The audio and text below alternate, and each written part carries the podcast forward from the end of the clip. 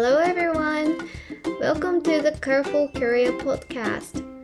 このポッドキャストは外資 IT 企業に勤めながら副業としてピラティスインストラクターをしている私武藤まりかがお送りします。10人十色、色とりどりのキャリアを築いている魅力的な女性たちを招き、インタビュー形式でいろんなお話をしていきます。We are Buddies 代表理事の加藤愛理さんに来てもらいました。よろしくお願いします。お願いします。お願いします。愛理は、私の大学時代の友達ではなかったけども、社会人になってからたまたま働いてた、一番最初に働いた会社のオフィスが隣にあって、それで友達の友達ということでつながったという友達になります。複雑ですが、はい、はい、じゃあちょっと愛理の自己紹介を簡単にお願いします。はい、一般社団法人 We are Buddies という団体を約3年前に立ち上げて、今も代表理事をやっています。加藤愛理と言います。We are Buddies でやってることは、5歳から18歳の子供が対象なんですけど、子供と大人のボランティアの人が2人組のバディになって、同じ2人で決めた場所で遊んだりとかお話ししたりとかをしながら、細く長い関係性を築くという、そういう、オランダでもともとあったプログラムを日本でやってるっていう形で、みんな月に、2回くらい会うっていうのを1年から2年続ける。で、お互いの日常の中にお互いの存在があるっていう状態を、1、2年続けて、そうすると子どもにとっては親御さんとか先生とかそういう存在以外に信頼できる大人ができたりとか、大人側もボランティアとして参加する大人側も、普段と全然違う属性の人間と1対1で関係性を築くことで、学びとか楽しみもたくさんあったりとか、保護者の方も一人でやらなくていいんだなっていうので安心できたりとか、そういういいことがあるかなっていうところでやっています。はい、ありがとうございます。We are Buddies の活動もめちゃくちゃ気になるんですけど、ちょっとその前に We are Buddies にたどり着くまでのお話もぜひ聞きたいなと思っていて、はい、その前ってどんなことやってたんですか？前の前とかその前とか。どこから遡ったらいいか分からないんですけど、はい、生まれは東京で、東京生まれ東京育ちで、中学生の終わりぐらいに父親の仕事でオランダに引っ越して4年ぐらい向こうにいたんですけど、で大学日本帰ってきて、大学は日本4年間通って、で就活をして、就職をしました。で新卒でサントリーでお酒の会社、お酒とか、飲料とか作ってるメーカーに総合職で就職して、ビールの商品開発とかマーケティングとか、そういうようなことをやったり、あと途中で部署が変わって原料調達の仕事をしたりとか、そんなことしながら5年間過ごして、でその後コミュニティ作りとか人と人とをつなげたりするようなことをやりたいなと思って、鎌倉にある、不動産の会社で、当時30人くらいのベンチャー、一応ベンチャーっていうふうになるのかな、そこに、転職をして半年弱ぐらいいたんですけど、そこは辞めちゃって、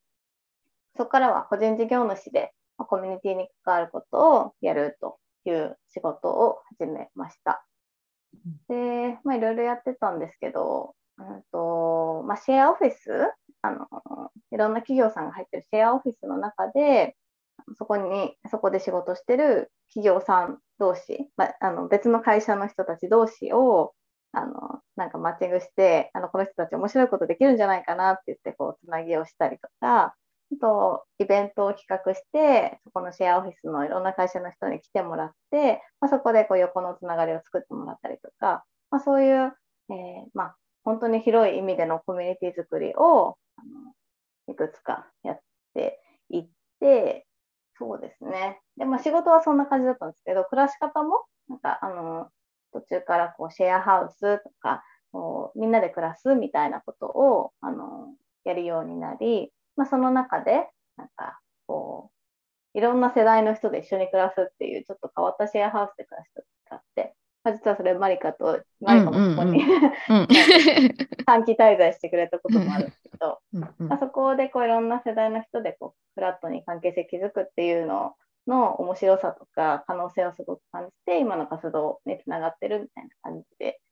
きてきてます。はい、なるほど、面白い。なんか多分サラリーマンからこうなんだろう、ちょっとベンチャー的なところに行ったりとか個人事業主になるっていうところは、なんかやりたいなと思っている人って世の中に結構いるかなと思うんだけど、なかなかこう一歩踏み出せない人が多いと思っていて、でかつまあサントリーとかって結構すごいね、大きな会社で、そこを辞めて次に行こうと思った理由とかきっかけっていうのはあるんですか？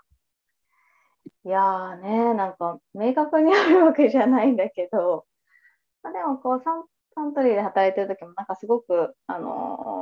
新人というかこうなわりにすごく面白い仕事とか任せてもらったりとか、まあ、でも全然できなかったから本当にできないやつだったんですけど、いっぱい怒られまくって生きてたんだけどでもなんかなんだろうな、そうそう楽しくやっていた本当に人も素敵な人もいるし、だけどなんか、まあ、サントリーに入った理由ってもともとこうなんかこう自分の中でオランダにいた時は大人同士こう人間たちがなんかいろんな話をしてる印象があって、なんかこう相手がどんな関係性で家族であってもパートナーであってもそうじゃない友達とかであっても、なんか自分の心の内をなんか話せるみたいな、なんかそういう文化があるなっていうのを思ってたので、なんかそれだからかオランダ人ってなんだろうな、オープンで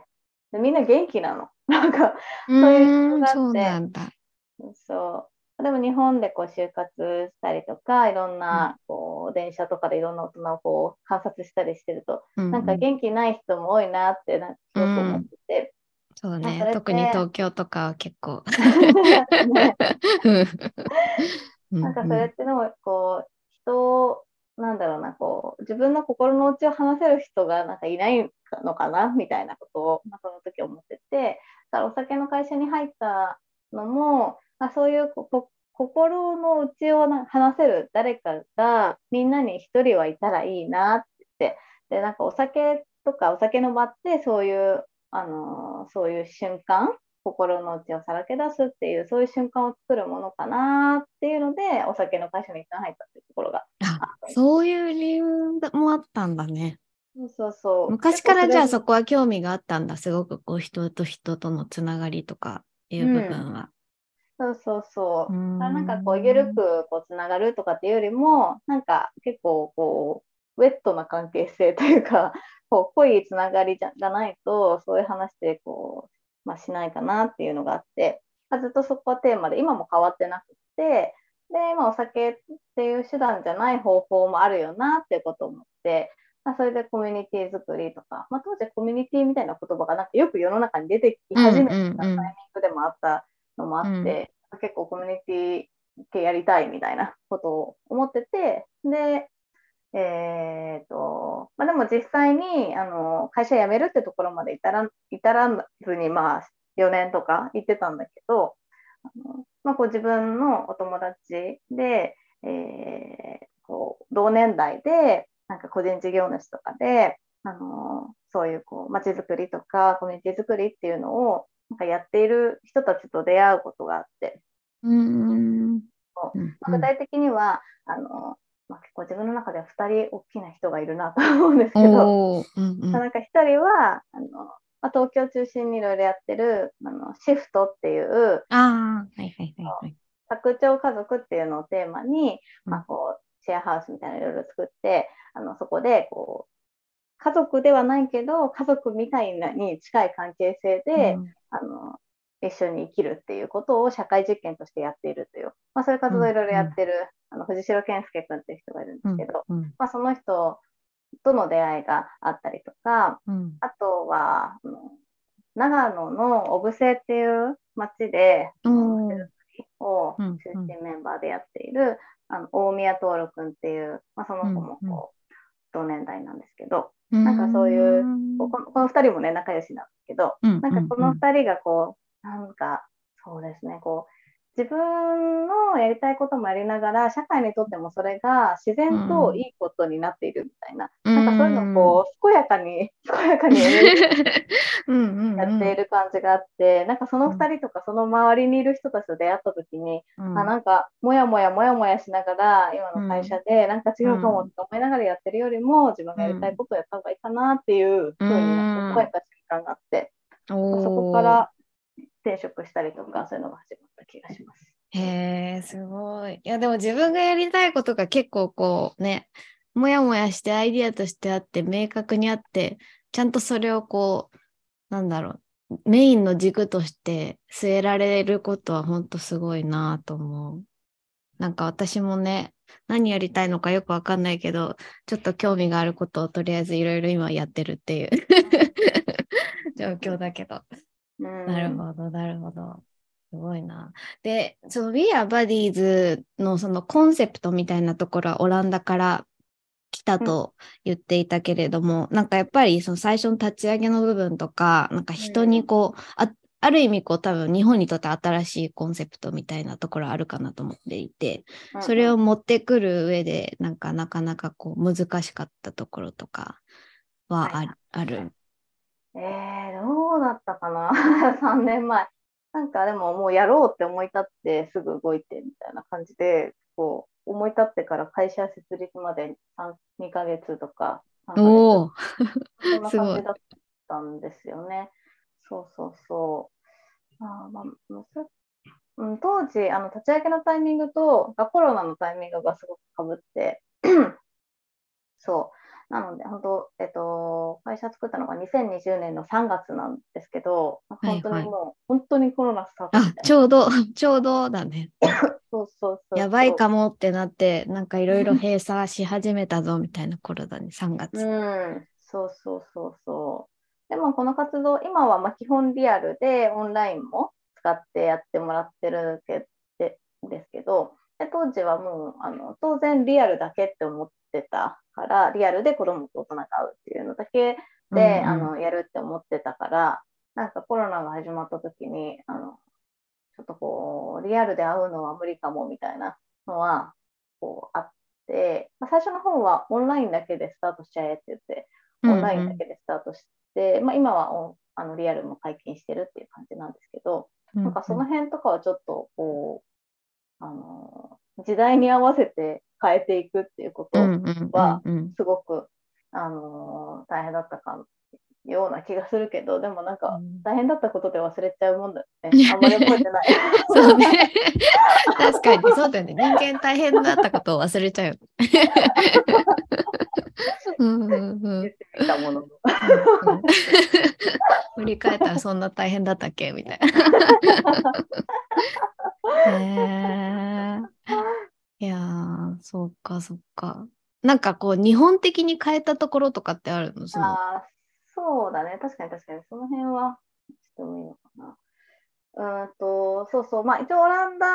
ダで40年続いてるんですね、この活動。子供と大人がそんなに長いこと続いてるんだ。そうなんです。すごい。そう。それはもうオランダの人はもう基本デフォルトで知ってるよみたいな考え方の活動、まあ、全員じゃないとは思うんだけど、まあ、結構知ってると思う。へー。でもオランダってその40年前に子供と大人のバディっていうのが始まったんだけど、うん、そこから派生して今ってもいろんなバディプログラムがあるのね。なんだろうな、移民オランダに、来たばっかり移民の方ってオランダ語もできないっていう人と、オランダ人の人がバディになって、や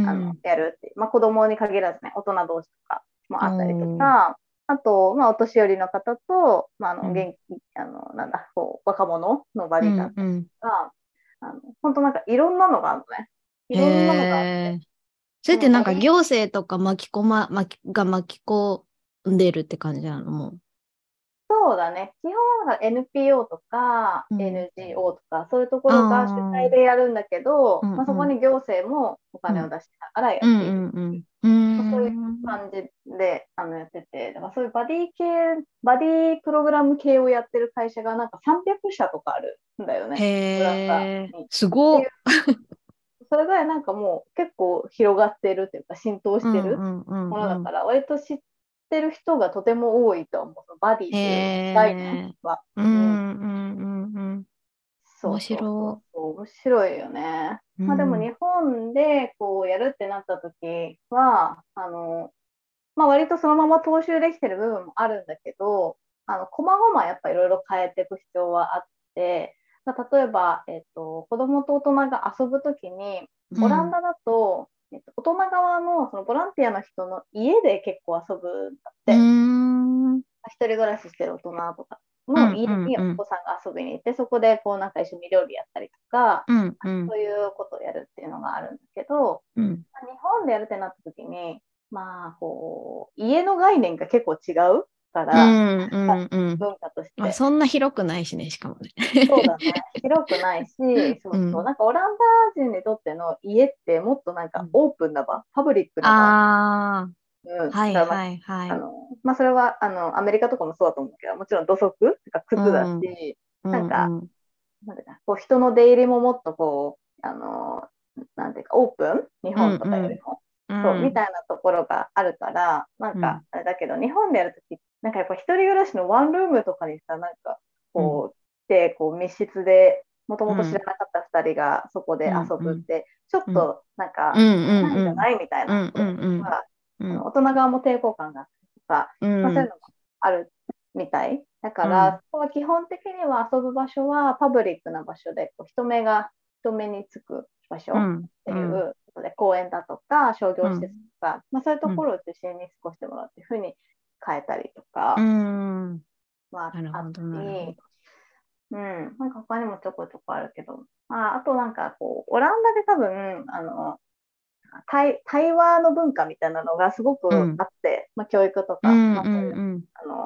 化の背景もいろいろ違うけど、なんかだからこう子供と大人出会って、でそこにも子供の保護者もいたりとかするから、こう1対1だとかこう3人とかでこう中心にコミュニケーションを取っていくと思うんだけど、まあ、結構こう2人とかだから関係性もすごい濃くなっていって、なんかこう、まあなんだろうな、相手のいいところも見れれば、なんかこう、相手のこういうとこ嫌だなとかそういうとこも見てくるかそうだと思うんだけど、まあ、そういう時ってやっぱこう問題がちっちゃいうちに話し合ったりとか対話をする機会って必要だと思ってるのね。でなんですけど、でオランダだと、まあ、勝手に割とその辺の対話スキルみんなあるから結構こう話し合いってもその当事者同士で勝手に始まっていって聞くみたいなのがあるっぽいんだけど、まあ、日本でやる場合ってちょっとそこら辺はサポートが必要な感じはある。のでそうだね、そうそう、結構こうコーディネーターっていうふうに呼んでるんですけど、まあ、そのマッチングをする人であったりとか、マッチングをしたりマッチングした後に、2年間こうサポートする信頼関係構築サポートをする人をコーディネーターって呼んでるんだけど、なんかその人のこうスキルが結構大事。いやそうだよね、めちゃめちゃ大事だよね。そもそもさ最初にバディを組む時ってなんかどういうふうに組んでるの？なんか網だくしみたいな感じなのか、なんかいろいろ考慮して、こういうなんだろう性格だからとかこういうことやってるからとかそういう感じでくっつけてるから、まあ、基本は北順なんだけど、まあなんだけど一応3個ぐらいあって、1個は性別は、まあ、基本は同性にしてる。たまにこう大人側が女性で子供が男の子っていうのはたまにあったりするんだけど、基本は同性にしていて、で2つ目は、住んでる場所、今東京と群馬と千葉県の市原市っていうところでやっているんだけど、まあ、東京が一番組数が多いね、まあ、40組から50組ぐらいをこうそんなにいるんだ。なんですけど、そうそう。で、東京はこう、なんとか区とかっていうふうに、今のところは絞ってないから、結構こう、全域っていう感じで、うん、なので、住んでる場所が遠すぎると、うん、月に2回も会うの大変にするので、うんうん、まあ、電車とか公共交通機関とか使って片道、まあ、3、40分とかでお互いの家をこう行き来できるぐらいの距離感住んでる人とかを、うんうん、お勧めするようにしてるっていうのが、まあ、一つですね。で、3つ目は、スケジュールかな、うん、なんかバディやるとしたら大体なんか何曜日のこの辺っていうのを事前に聞いておくんだけど、うんうん、まあ、そういうので会う人っていう、うん、まあ、その大きくは3つで、あとはまあなんか結構事前に面談とかいっぱいするのね。保護者の人とも面談するし、バディの人とも結構何回も話したりとかした上でまあ言ってるんだけど、あとはまあそのコーディネーターつなげる、その私たちコーディネーターのまあ直感みたいなものもちょっとは入ってる。うん、なるほどね。いや、そうなんだ。じゃあ基本バディ組めた後はそのコーディネーターの人が必要だったらちょこちょこ入りつつ、でも基本的にはその2人でいろいろ話したりとか遊びに行ったりとかしてもらうっていう、うんうんうん、そうだね、そうだね。まあ、定期的に、何もなくてもコーディネーターが話す定期面談みたいなのはあるんだけど、うんうんうんうん、まあ、基本的にはそうだね、ずっと2人で過ごしてもらうっていう感じ。うんうんうんうんうん、そうなんだ。なんか実際にやっぱりバディになって活動していくとお互いにこう変化があったりとかはする、うん、見ててしてるなっていう感じはある。ありますね、うんうん、まあ、この活動はなんかこう予防的な要素が強くって、なんかバディの人も専門家じゃないから、うん、ま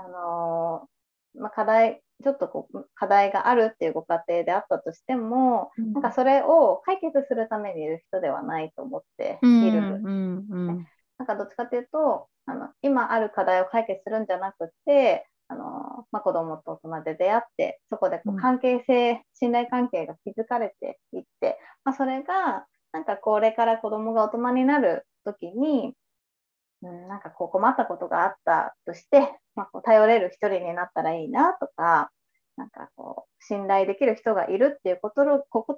がこう心の安心につながったらいいなっていう思いでやってるから、結構予防的な要素が強いは強いんだけど、うんうん、でもそれでも参加する人はなんか変化は結構あって、うんうん、まあバディの人でいうと、うん、なんか不思議だけど会社勤めの人が会社辞めちゃったりとか結構そうなんだ面白い。あるあるで転職とか、こういう人が結構よくあるし、うん、なんかやっぱ考えることがなんだろう、こう新しい視点を得てとかなのかな、ね、面白いね。へー、面白いよね、まあ、結構子供も小学生とかが多いんだけど、うんうん、まあ、なんか無邪気な人が多かったりするから、うんうん、なんかこうその無邪気さというか、本当にこう、うん、頭で考えるんじゃなくて心で楽しむ、体で楽しむみたいな、うんうん、そういう生物と定期的に会ったりしてると、うん、大人側もなんか、うん、自分が好きなものを思い出すとか、あ、単純にこう心で感じていいなって思うことをやろうとか、うん、そういう気持ちになっていったりするみたいですね。へーすごいね、うん、そうなんだ、ね、なんかそういうのもあるし、で子供、うんうん、そうです。あと、まあ、保護者の人とかは、うん、なんか私は子育て経験がないからちょっと分かりきれない気持ちはたくさんあるんだけど、うんうん、まあ、保護者の人とかとこう話をしていると、やっぱなんか子供のことをこう、うん、まあ、その2人でいる時間ってさ、うんうん、親御さんもいないでバディの人と子供だけださ、うんうん、バディの人が本当にその時間はさ保護者みたいな感じじゃない、うん、第一責任者であり、うんうん、過ごしているからで、よく見てるというか、まあ、研修とかもした上で参加してるから、うん、よく見てて。そういう、こうお子さんの話を保護者の人とバディの人とかでしたりするんだけど、うんうん、なんかそういう時に、うん、なんか保護者の人は結構みんな泣いちゃう、なんか、なんか安心っていうか、まあ、うんうん、一人じゃないと思うのかな。うごくあるんだろうなって思います。なんか参加してるお子さんが最近、まあ、学校行ってない学校行ってなかったりとか、うんうんうん、まあ、発達障害があるからこう普通みたいなくくりにされるとすごい心地が悪いみたいな感じのお子さんとかも多いんで、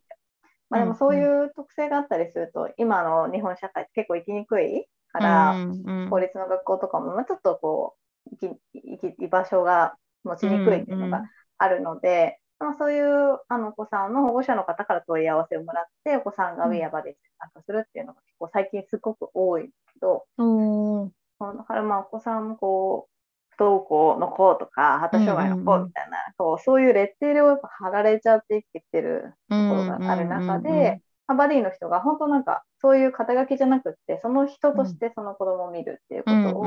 やろうとするから、うんうんうん、それはなんか保護者の人にとってもとても救いになってるんだろうなっていうのはやってて、ああ、なるほど、まあ、そういうふうな、なんだろう、そのレッテルを貼らない普通に接するみたいなところもそのバディ側の人にはあらかじめお伝えしているみたいな、その感じ、そうそうそうそう、なんかね、認定 NPO ピーシーズっていう団体さんがあるんですけど、うんうん、なんかそこが作っているうん、プログラム、研修プログラムみたいなものがあって、うんうん、一般向けなんですけど、まあ、それを大人、We are Buddies 用にアレンジしたものを、ね、一緒に作ってるのね、うんうんうん、3時間くらいのオンラインの対話型の研修なんだけど、うんうん、それに必ず全員受けてもらってからバディをやってもらうということにしていて、なんかそこで、まあ まあ、そのプログラムはもともと児童精神科医の小沢いぶきさんっていう人が、まあ、他の仲間たちと一緒に作ってきたプログラムなんだけど、だからこう、そうだね、こういろんな専門的な知識も入ってたりとかもするんだけど、こう私がすごく大事だなって思うのは、いかに自分、なんていうのかな、こうみんな自分の眼鏡で世界を見ているっていうことに自覚的になるっていうのが結構、うん、研修のポイントで、だからこう、まあ、みんなあるんだよね、なんかこう、まあ、不登校だったら不登校っていう風に言ったりとか、なんか、なんかこの子はこういうとこがあるっていう情報を他から聞いてその前提で見てしまうとか、そういうものあるから、まあ、そういう眼鏡をなるべくこう外していこうっていうことだったり、まあ、自分は眼鏡をかけているっていうことを自覚して人とコミュニケーションを取るっていうこと、まあ、そういうことを結構いろんな角度から伝えるようにしている。私もその講座受けたいわ。いや、めっちゃ素晴らしい。めっちゃ受けたいわ。絶対についてるもん、眼鏡。多分、誰でもついてると思うけど、意識するの難しいよね、無意識だから多分、そうそうそうそう、すごいな。でも別に子供側はそういうちょっと何かまあ、不登校だったりっていう子供オンリーではなくて基本的には別にどんな子供も参加ができる、基本的にはそうだね、なるほどなるほど、まあ、一応、ただこう状況によっては今 We are Buddies に参加するべきじゃないかもって思う、お子さんだったりもある、そういう時もあるから、結構最初に問い合わせもらった時に保護者の人と、まあ、面談して、そこでいろいろ相談するかな。なるほどね、そうなんか今4拠点だっけ3拠点、3かな、なんか今後もどんどん広げていきたいなっていう感じな、なんかいろんなエリアでこう、まあ、この活動なんかすごいいい活動だなって思うので、なんか広がったらいいなっていうのはあるんだけど、そうでも今一旦、まあ、ここまで結構成り行きできてて、成り行きでもすごいちゃんと、ね、なってるけど、まあ、東京出身だから東京で始めるのは、まあ、渋谷だったんだけど、そこからこう群馬とか市原はご縁でこう、始まってるみたいなところがあって、そうそうでここからまあどうするみたいな感じでこううちで話したりしてるんですけど、まあ、一旦東京で組数今 4,50 組とかなんだけど、まあ、東京でもうちょっと、参加できる人を増やすっていう、まあ、そういうこう、の体制を作ろうかなっていうことに今してる。ああ、そうなんだ。うん。で、なんかその先に、まあ、ちょっとまた今年中とかじゃないと思うんだけど、その先に、まあ、他のエリアでやりたいっていう風に言ってくださる人がいたときに、その人がこう、やりやすいような、なんか型作りみたいなのを、東京でやれたらいいかなと思ってて、なんでこう、何々区、どっかの区で、地域の企業さん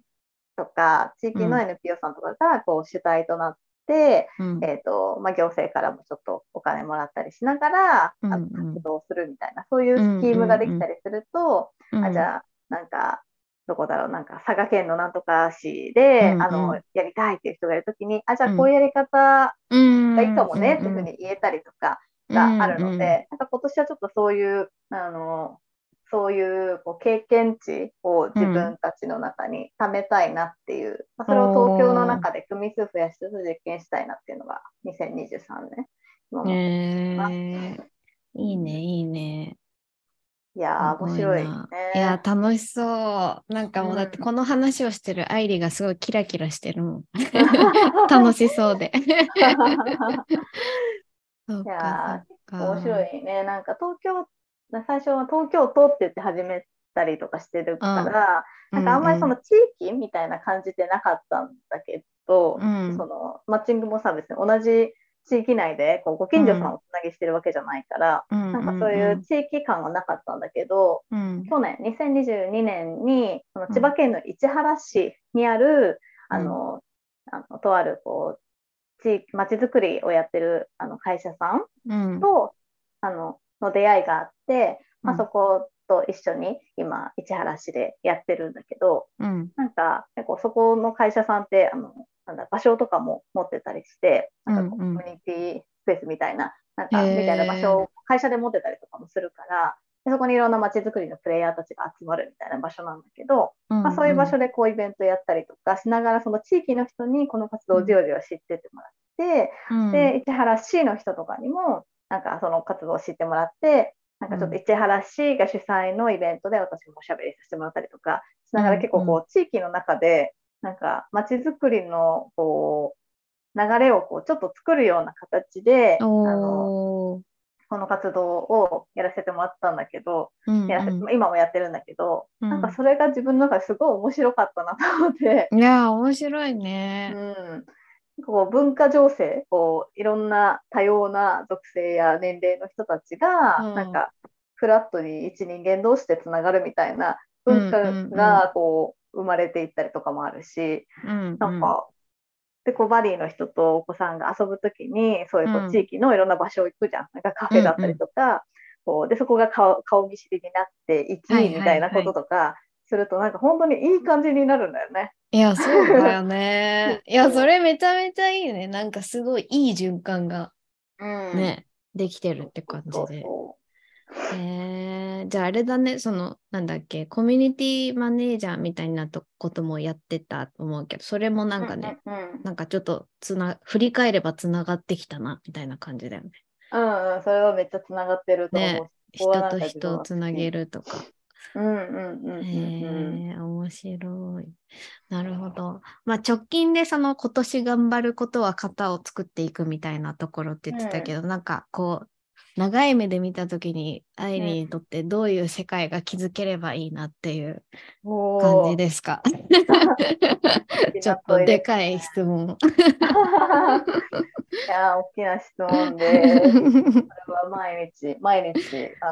われてるなと思うけどいやどうなんでしょうね。まあでもそういうこうなんか属性とか年齢とか、なんかこういうこの人はこういう人みたいな、そういうレッテルとか、なく一人一人がこう伝えたいことを伝え合えるとか、こう表現し合えるとか、関わりを持てるとか、なんかそういう社会だといいなって思ってると思う。そうね。いやなんかその属性とかレッテルを貼らないっていうことって今思ってたけど、その愛理ってもともとマーケティングやってたから。真逆の活動だよね。なんか私もなんかデータとかで今ってこうこの人はこういう性別でこういうとこに住んでてこういう思考だからこういうものを売ろうみたいなのが、うん、ビジネスの世界ではなんか一般的になってるけど、それをあえて崩していくっていう考え方がなんかすごく面白いなと聞いて改めて思いました。うん。うん。確かに真逆だね。うん、そう真逆だなと思った。大事だよね。なんかその人と人とのつながりっていう観点ではそれはすごい大事だなと。うんうんうんうん。そうだねそうだね。うんうんうん。いやー面白かった。ありがとうございました。いやありがとうございます。今後もめちゃくちゃ活動を応援してます。いやありがとうございます。はい。では今回はこんな感じで愛理さんでした。ありがとうございました。今回のエピソードはいかがでしたか？カラフルキャリアポッドキャストでは招待してほしいゲストの業界や職種などのリクエストを募集しています。エピソード概要欄のメールアドレスあるいはアンケートリンクからぜひお知らせください。